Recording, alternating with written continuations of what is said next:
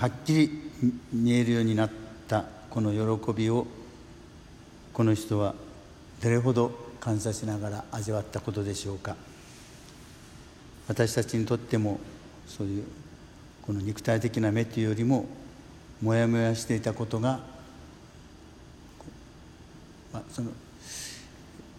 理由が分かったりあるいは問題が解決したりそういう見通しが立った時のそのすっきり感というのは体験があります、まあ、新学生の頃に新学生の時だったんですがサイクリングに行って、え転倒して事故を起こして近くの病院で10日ほど入院したことがあります、え内耳の出血ということで、えみんな心配したことがあります。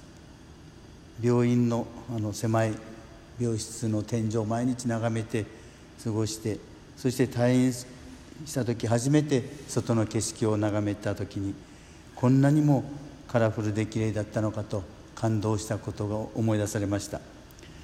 まあ、私たちにとって この色彩化に富んでるこの自然は確かに美しいと思います、まあ、話は変わりますが昨日子どもたちと、音楽会の予行練習をした時の総評の中で、えじっと床に座って発表を聞く子どもたちの態度があまりよろしくなかった。それで子どもたちに一生懸命みんなが演奏している時は見るように。そして言ったのが心の目が開いていなければざわざわしたりそわそわしたり、えー、ちゃんと聞くこともできないんだと。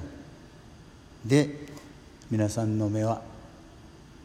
白百合幼稚園の子供た皆さんの目は3つありますと言ったら一斉に子供たちが「えっ!」って顔して 見上げてましたそして心にもあるんだと言った時に子供たちは分かったのかよく分かりませんが初めて聞くこととして顔を輝かせて一生懸命こう聞き始めたのがとても印象に残ってます